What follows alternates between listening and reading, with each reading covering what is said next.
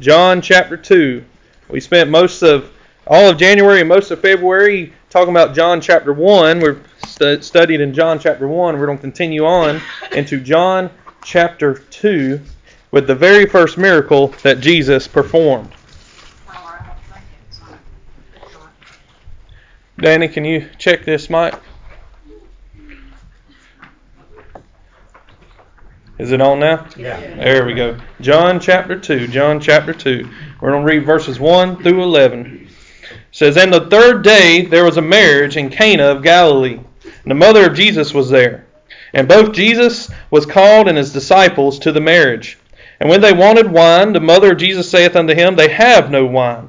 Jesus saith unto her, Woman, what have I to do with thee? Mine hour is not yet come. His mother saith unto the servants, Whatsoever he saith unto you, do it. And there were set there six water pots of stone, after the manner of the purifying of the Jews, containing two or three firkins apiece. Jesus said unto them, Fill the water pots with water, and they filled them up to the brim. And he said unto them, Draw out now and bear unto the governor of the feast. And they bare it. When the ruler of the feast had tasted the water that was made wine, and knew not whence it was, but the servants which drew the water knew, the governor of the feast called the bridegroom, and saith unto him, Every man at the beginning doth set forth good wine, and when men have well drunk, then that which is worse. But thou hast kept the good wine until now. The beginning of miracles did Jesus in Cana of Galilee, and manifested forth his glory, and his disciples believed upon him. Let's go to the Lord in prayer. Dear Lord, again, we come to you this morning, Lord. We always want to come to you in prayer. You're our Father. You're our Savior. You're our guide, Lord. Thank you so much for your word, Lord, and thank you so much for this miracle, Lord, to show us your power, to show us who you are, to proclaim that you are the Son of God, Jesus. Thank you so much for dying upon that cross, for paying our debt, for purchasing us and being our God. Lord, I pray that you guide us this morning through your word, Lord. In Jesus' name I pray. Amen. Amen. So I'm blessed this morning. As uh, Michelle and Danny had already mentioned, they had, were going through uh, Pastor Dan's study uh, yesterday, and um, he called me up, and I, I was sleeping because I worked Friday night, and I wasn't able to make it over there. But Danny sat there and said, "I'll I'll bring you one of his Bibles." And so this morning, he brought me this this Bible that belonged to Pastor Dan. And so this morning I'm going to preach out of Pastor Dan's Bible. And uh, so it means a lot. It's a very big honor uh, to be able to preach out of Dan's Bible. And I just want to thank you, Danny, Michelle, uh, for allowing me to this opportunity to preach out of Pastor Dan's Bible. In fact, the last time he, he always wrote in his his Bible, the last time it says that he uh, preached this or was in this scripture was during a prayer meeting in October the 13th in 2005. So he puts all these little dates here in his Bible. So thank you again for that. Um, this morning we're going to be talking about his first miracle. Now there's something different about John's gospel when it comes compare when, when it's compared to Matthew, Mark, and Luke. Number one is a lot of things that you find in John you won't find in the other Gospels. The other Gospels are considered what is called the Synoptic Gospels. You can read them side by side and they pretty much match up. Whereas John, who wrote his Gospel years later, it's almost as if he filled in some of the blanks. In fact, when you read the other Gospels, they're loaded down with miracles that Jesus did. Whereas John's Gospel only has about eight. He only writes about eight miracles in his Gospel. John's gospel is geared towards the proclamation of Jesus being the Son of God. That's what he is geared for. The entire first chapter that we spent a whole month and a half on talked about the proclamation of who Jesus was. He was the Word of God. He is the Son of God. He is the Son of Man. He is the Lamb of God. He is the Savior of the world. It proclaims that He was the one who saves us from sin, to take away that sin from the world. And as we enter into chapter 2, now all of a sudden we're going to see what John calls signs or miracles is what we normally refer to. Miracles that proclaim who he is. And so the very first one, and it's actually not mentioned in any of the other gospels, is this day in Cana where he goes and attends a wedding. In verse 1 and verse 2 it says, And the third day there was a marriage in Cana of Galilee, and the mother of Jesus was there. And both Jesus was called and his disciples to the marriage. Now, a lot of people, if, if you remember, if you think about our weddings, we invite family and friends, and they come from all over the place. It's similar back then, and similar in that culture to invite family and friends to your wedding. The difference is, is that in today's culture, the families of the bride and groom would sit there and provide the provide the, the provisions. Back then, it was the groom and the bride's responsibility to take care of their guests, and it wouldn't just last one night prior to the wedding, during the wedding, and then the honeymoon time the party, if you would, or the celebration of a wedding, of a marriage, would normally last anywhere from two to three days up to seven to eight days long. And so it was the bride and groom's responsibility to provide the provisions to all their guests. Now, this place called Cana is roughly around nine miles above Nazareth. So a lot of people believe that the reason why the mother of Jesus, we're going to get to the reason why John says that, why Mary was invited, is most likely there were some kind of relatives that were having uh, getting married, having a wedding, and so she was there. And then, of course, her son Jesus and his disciples were also invited unto this wedding, this wedding in Cana of Galilee. So when they come to this wedding, it says in verse 3 When they wanted wine, the mother of Jesus saith unto him, They have no wine. Now, a lot of scholars believe that she was part of the, the preparation for this wedding. And she knew, she had details of the fact that they're running out of wine. Now, we, we don't understand this too greatly because of where we live and what time period we live in. But if you were part of the what we call the bridal party today, if you were the bride and groom and you ran out of provisions, that would be a huge embarrassment that will never leave you during the time that you were married. It would never leave you. You would be seen as one who was not able to provide. It would also, and some sometimes believe that it would be a legal matter because it was a it was your duty as a bride and a groom to provide. And if you were not able to provide, it will become a legal matter. So the fact that they had no wine proved to be a, a big problem for the wedding ceremony, for the party that's going on. So, mother of Jesus came to Jesus. Of course, you know who Jesus is. Jesus is the Son of God. He has the power over creation, right? He created creation. He is God. So, of course, Mary knew who Jesus was, and if anyone could sit there and provide something that wasn't there, it would be who? It would be Jesus. So, Mary goes to her son. Mary goes up to her son and says, Jesus, they have no wine. What's interesting is, is that this is actually the very last thing that Mary says that's recorded in the scripture. Did you know that? After this, we don't read anything about what Mary says. And the reason being, I believe, is the fact that the relationship between Mary and Jesus changed. In other words, up until now, it was Mary and her son Jesus after this, the relationship changed, and then it was Jesus who was the Savior of Mary. The relationship, the authority in the relationship changed. The authority in the relationship changed. In other words, his public ministry began when he was baptized, when he went into the wilderness, when he was tempted by Satan, and then when he came forth and he started bringing forth his disciples to follow him. The authority changed. It wasn't seen as Mary and her son Jesus. Instead, it was seen as Mary going to her Savior, Jesus. Does that make sense? All of a sudden, we start seeing in a public realm that even Mary would bow down to the Savior. And so she would come up and say, They have no wine. The mother of Jesus would have no wine. And Jesus would respond and said this, Woman, and now when we think of woman, we, we sit there and we, and even when I read it in Scripture, I said, woman. That's not the way that he would have said it. In Southern terms, it would have been ma'am. That's what he would have said, ma'am. It would have been stern. It would have been straightforward, but it would not be rude. Ma'am. Or we would say, sir, with authority. Ma'am, what have I to do with thee? Mine hour is not come. What have I to do with this? What do I have to do with this? It was not yet time for Jesus to sit there and go to the cross. It was not yet time for Jesus to sit there and start proclaiming. But yet, Mary came to him anyway. So his response is, Woman, why do you come with me, come to me with this? Why do you come with me to me with this? He was not there to do the will of Mary, he was there to do the will of who? God. Of God. And what was the purpose of Jesus? Why did he come into this world? To save us.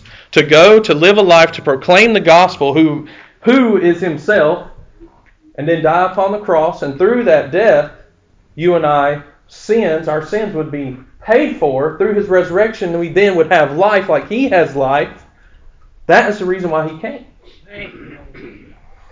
So he ends up doing this miracle. And John records this, and like I said, this is one of his, as he calls it, signs that proclaim Jesus is who he is. So during the first miracle, like I said, we have an act of authority, that transformation from authority from Mary over Jesus to being Jesus over Mary. And then all of a sudden, his public ministry, he goes from being a private life to having a public life. For 18 years, you haven't heard anything about Jesus. How do we know it's 18? Because when he was 12 years old, what did he tell his mother and father in the courtyard, in the temple? I'm about my father's business. And after that, next thing you read about is when he's 30 years old. Now, for an interesting side fact, priests start their priesthood at 30 years old. Jesus' public ministry started at 30 years old. Mm-hmm. That is when he began his public ministry. And so here it is. We see that Jesus is time for him to go from being a private life to having a public life, proclaiming unto this world that he is the one with the power over creation. Even to the point that he can take something like water and make it turn into wine. Okay? So let's continue on, and we're going to get to the wine part because I know that's that this scripture always has something to do with the wine. Everybody focuses on the wine. In fact, a lot of people believe that the wine is, since the wine is here and Jesus made water into wine, it's okay to drink and get drunk and things like that. And that's not the point of the, the, the event that happens here. That's not the point of the miracle. The point of the miracle is that God is the one who has the power to transform us. And I'm going to show you that according to the scripture. So we see the act of authority. Jesus is taking that authority. He is showing through his, his miracle that he is the one with the authority. But then through this miracle, we also see obedience, that we ought to obey Jesus because he is the one in authority.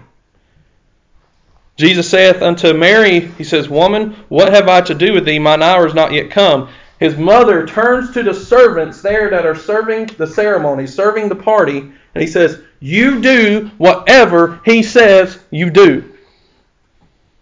Whatever this man says, you're to do it. And out of that comes obedience. It says in verse 6 that there were set there six water pots of stone after the manner of purifying of the Jews. Now, it says two or three firkins, that's normally 20 to 30 gallons a piece. So six stone pots, not six plastic barrels, not six buckets, six stone pot, pots used to purify the Jews, used to wash the Jews during their ceremony uh, rituals of purification. Each one of them 20 to 30 gallons. Now, you and I, if we want to fill up some barrels, we'll take it out back, plug up the water hose, and put the water hose in, and it just fills it up in no time, right? That's not the way it was, was it? No, they had to go to the well or to the river or whatever closest body of water it was, get buckets of water, come back and fill them up. Now, we don't know how many servants there are. It doesn't say that. But it does say that they obeyed and filled them up to the brim. So you imagine, let's say there's five, six servants, each one taking a bucket, taking a pail, which probably is not is hardly a gallon. So five gallons per person per trip to fill up 120 to 180 gallons of water. You're talking about obedience. You're talking about obedience. Here's another thing Jesus, there is no wine. In today's culture, we would look at Jesus and say, Why do you want water? Would we? That's what a lot of people would do. We would question Jesus. Why do you want water? If you want wine, why do you want water? Everyone knows here wine is made out of grapes. Okay? It's made out of grapes. So why not go get six barrels of grapes and not six stone uh, pots full of water? The Lord commanded them to do something, and they didn't question. They did what? Obeyed. They obeyed. They've done it. They obeyed. Even at times where to us we didn't fully understand the point of it, God commands us to do things. Isn't that right? Yes. If you, um, I like to read uh, other notes on scriptures that I preach on, and Charles Spurgeon. Most of y'all probably know who Charles Spurgeon is. I read his notes on this sermon, and he said this is a principle. Here's a principle about Jesus here in John chapter two: is that the fact that when Jesus is going to give a blessing, most often not, he gives a command first. Before he gives a blessing, he gives you a command. The blessing would have been to water into wine. The command, you go fill the water pots with water. He does the same thing with us. For those of us who shall believe in him, then we shall have eternal life. Amen. There's a command before the blessing. We are blessed to have salvation. It's not a right, it's not something we merit, it's not something we earned. It is a blessing that God has given us. But He gives us a command repent, for, thy king, for God's kingdom is at hand. Repent, believe upon Him, for there is no other name underneath heaven that you shall be saved. Amen. There's a command before the blessing. There's an act of obedience here. They filled the water. They filled 120 to 180 gallons of water. But then he sat there and he told them this Fill the water pots of water, and they filled them up to the brim. He saith unto them, Draw out now and bear unto the governor of the feast. And they did it. In verse 10, verse 9, it says, They drew it out, and when they took it to the master, which would have been what we call the uh, wedding coordinator, okay? Miss Kay was Katie and I's wedding coordinator. She's the one who coordinated our wedding. So, in other words, if this if this would happen to, in today's world during our wedding, the servants would take the water to Miss Kay. They were to draw the water out of the pots. Now, listen to what I'm saying. They're draw the water out of the pots and take it to the wedding coordinator. And the wedding coordinator did not know that it was water, but according to verse 9, it says that the servants did. Again, an act of obedience. They knew they drew water, and they're taking water to the coordinator. Not wine, water to the coordinator. Why is that so significant? Well, they wanted what? Wine. Now, why is that so? Why is that important? We take it for granted that we can go to the store and buy bottles of water. We take it for granted that we can turn on a, f- a faucet and get water. Water was poisonous. It was toxic okay, in that region. They couldn't just drink water like we can drink water today. But at the same time, they had this, this ability to sit there and take grapes and make what is called wine. And a lot of people think that it's grape juice. It was wine. It wasn't grape juice. They would create wine. They didn't have no refrigeration, so it fermented, so it became wine. But yet they were also commanded by their God not to get drunk. So they were in a situation. They were in this predicament that, well, we can't drink water, but yet at the same time, we can't drink too much straight wine. So what they would do is they would take 10 to 30 percent of wine and mix it in with the water. And what that would do is that would that would basically uh, uh, sanitize or pasteurize is what, what we do at my work, cause the toxins in the water not to be so bad. Yeah. But at the same time, they wouldn't get drunk. They wouldn't get drunk off the wine. So the issue is here is we're taking this water that is supposed to be toxic that we can't really drink a lot or else we'll get sick to the wedding coordinator? Did they ask a question about it? Or did they obey? They obeyed. They obeyed. Obedience and faith go hand in hand. We talked about that in Sunday school this morning. Obedience and faith go hand in hand. When you sit there and you humble yourself in obedience to the Lord, your faith grows. They did not fill those pots halfway. They did not fill those pots almost all the way. They filled those pots with water to the brim. Now, we made coffee this morning, and Donnie had two cups, and I poured it, and I said, Tell me when to stop. And he said, Okay, that's good. So I filled it up about halfway, three quarters, something like that. I didn't fill it all the way up. There was still room in the cup.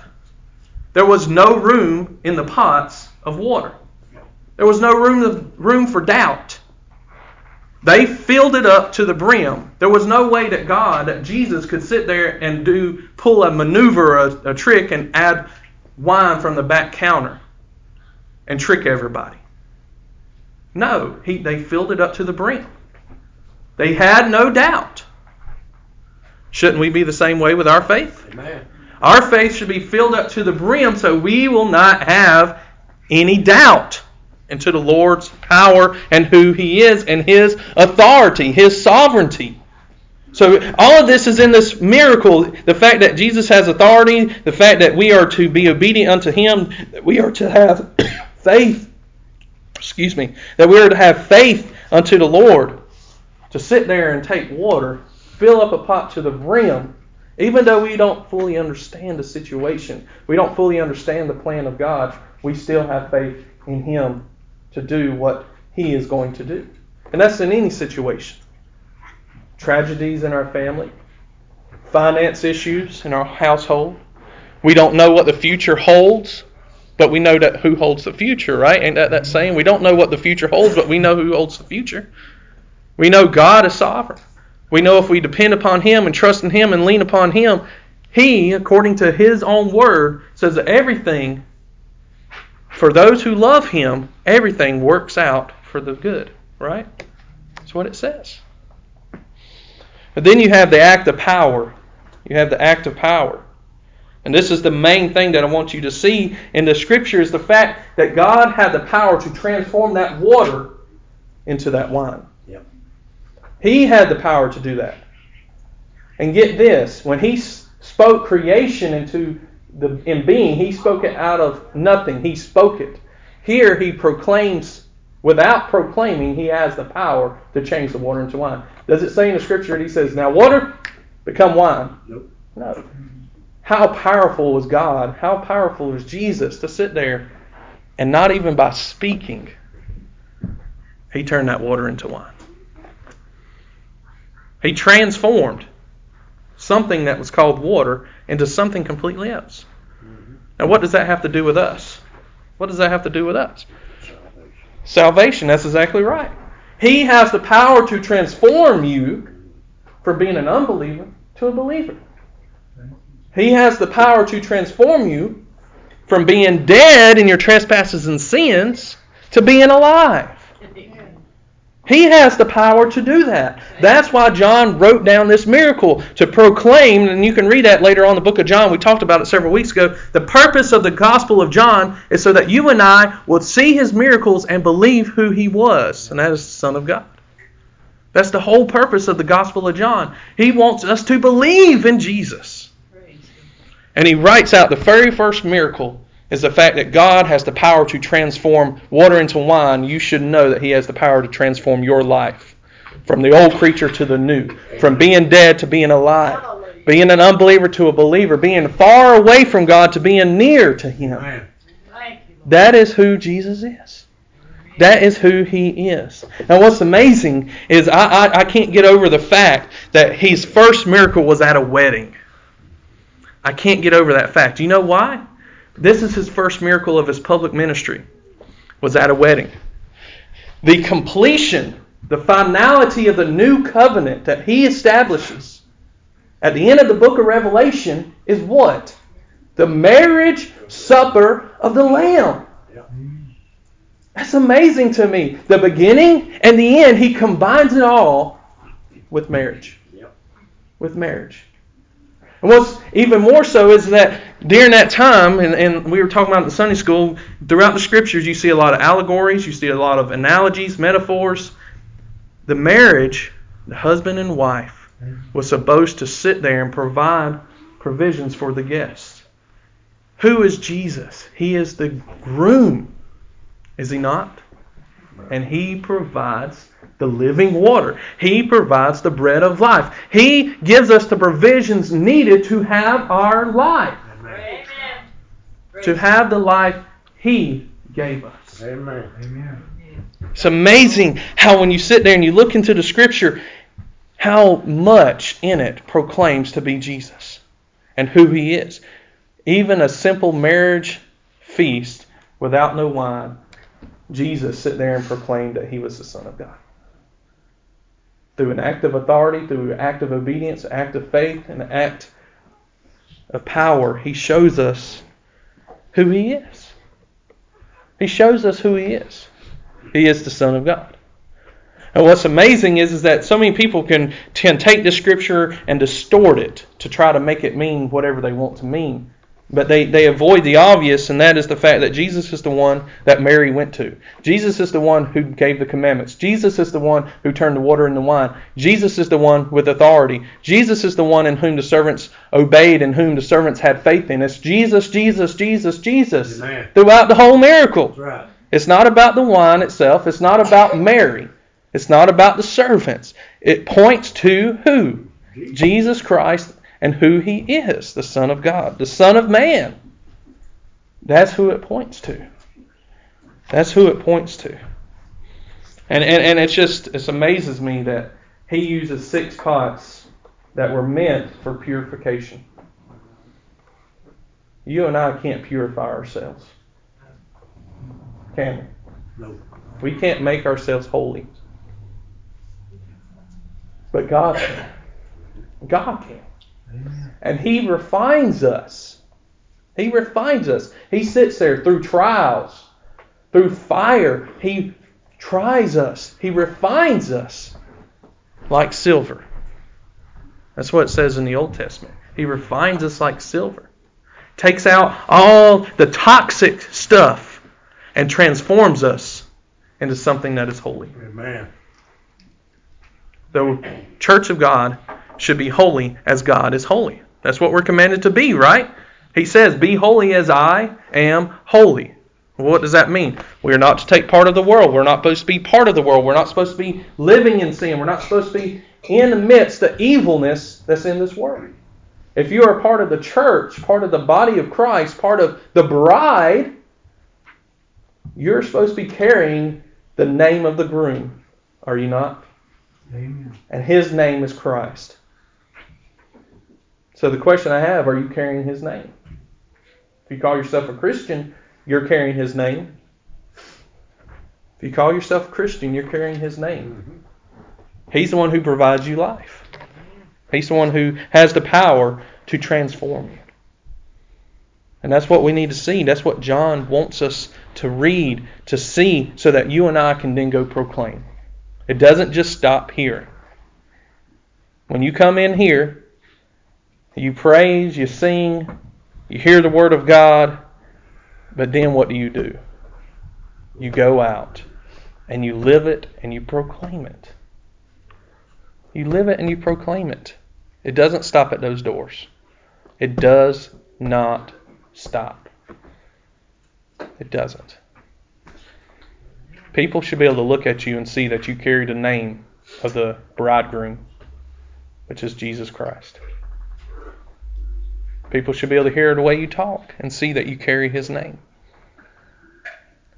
When you go out and you're teaching and influencing and guiding and mentoring someone in your life, they should sit there and look at you and see there's something different about that person. What is it? And you should be able to look at them and say, It's Jesus. That's what makes me different from the rest of the world. It's Jesus. Let's go to the Lord in prayer. Dear Lord, thank you so much for allowing us again to be in your house this morning to open up your scriptures. Thank you so much for your faithful servant named John who wrote down this account of your miracle in which proclaims your power to transform us. Thank you so much for that. Thank you so much for you to having that power, Lord, because we have no hope without you. We have no hope from going from being dead to being alive without you, Lord. Thank you so much for being who you are and loving us enough to die upon that cross, giving us giving your life so that we may have life. Lord, thank you so much for you having the authority and the power to do that, Lord. And in Jesus' name I pray. Amen. Amen.